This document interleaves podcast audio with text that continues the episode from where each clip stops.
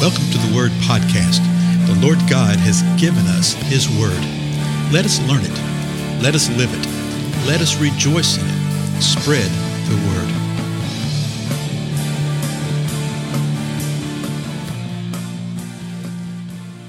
Blessings, everybody. This is Dale. Thank you so much for joining with me today on the Word Podcast.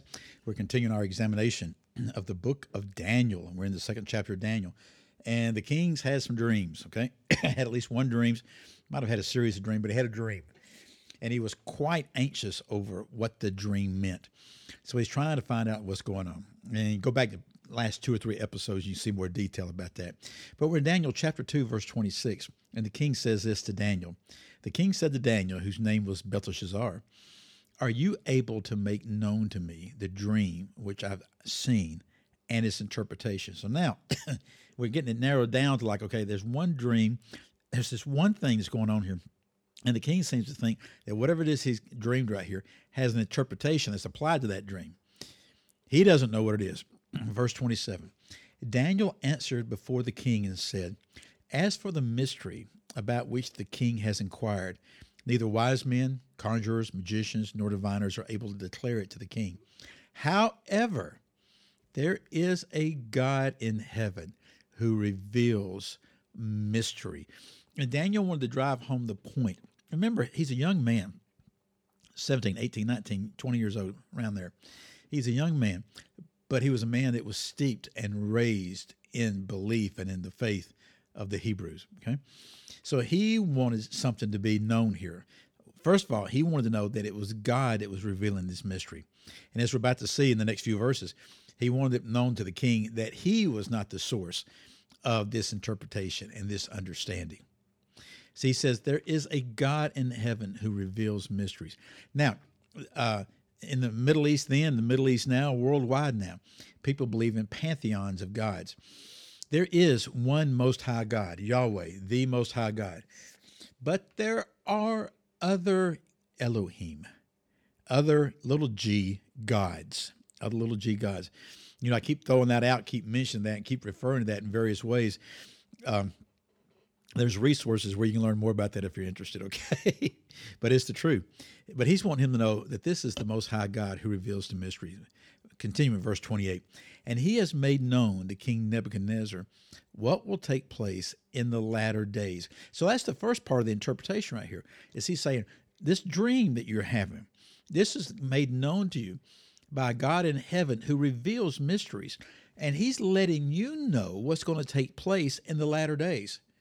This Most High God, this God of the Hebrews, this God of the Jews, is letting you, Nebuchadnezzar, a pagan God, is giving you a dream, is going to give you an interpretation, and is letting you know what's going to take place in the latter days.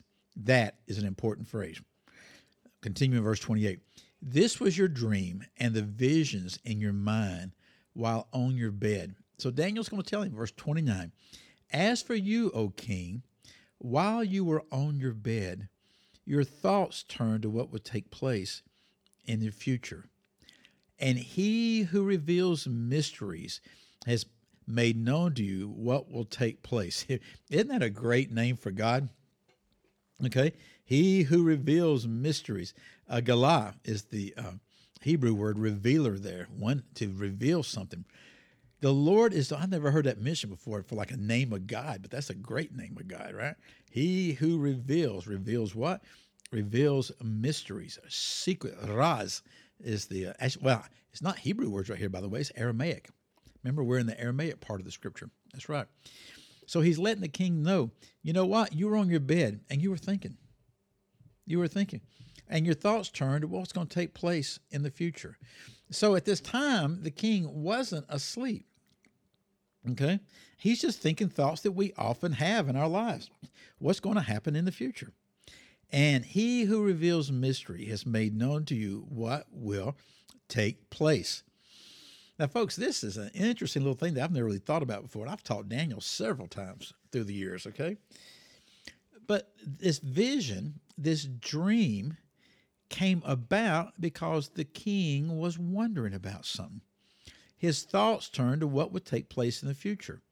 And in thinking about what would take place in the future, the Lord responded, He who reveals mystery has made known to you what will take place. Just think about that. He was wondering what's going to take place in the future. He's thinking about this. He apparently falls asleep. He has a dream and a vision. Remember what it said in verse 8 this was your dream and the visions in your mind.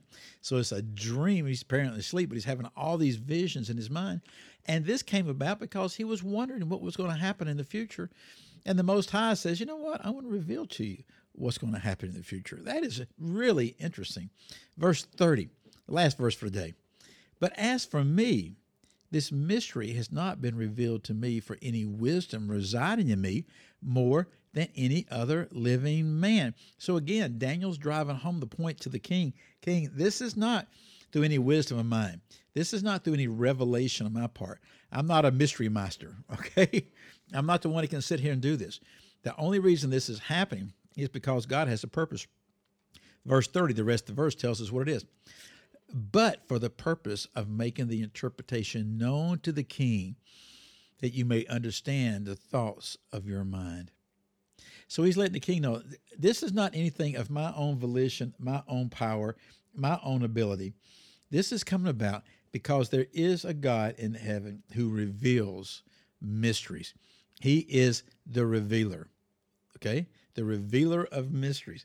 And he's making known you this because you were thinking about this and you were wondering about this. And this is how much he loves you. Is that you were wondering about this and he says he revealed it to you. I didn't do anything in this revelation. There's no you know wisdom residing within me any more than a man. But the Lord is using me for the purpose of making the interpretation made known to the king that you may understand the thoughts of your mind. So he's letting him know from the very beginning. This is the most high God who's responding to you, responding to you. And he's responding because of what you were thinking. See, nobody else would have known what he was thinking. He's been very guarded over the whole situation. Remember that? Nobody knew that he was thinking about the future. So from the beginning, Daniel's got the king's attention right here. And so he says, You were thinking about the future. This revealer of mysteries, God in heaven who reveals these dreams, reveals this kind of stuff, has made known to me. Now, it's not because of any strength on my part, any wonderful wisdom on my part. It's simply to where you will know what the dream is. You'll understand your thoughts of your mind for the purpose of making the interpretation made known to the king, and that you may understand the thoughts of your mind. I tell you, isn't that great? Again, this is Daniel chapter 2, verse 30. And we haven't even got into the dream yet. You know, so often people jump into the dream, but you need to pay attention what's happening prior to this. This is very, very significant, okay? Very significant because the Lord is saying something in and through Daniel to the king and before Daniel even tells him what the dream is and interprets it. And remember this: the king would not have, would not have been in there by himself. There would have been an entire entourage around, right? There would have been a bunch of other folks around hearing this. Well, anyway, the time's up right now. Thank you again for your time. As always, uh, share with one another about these times, about these podcasts, and I'll see you in the next episode.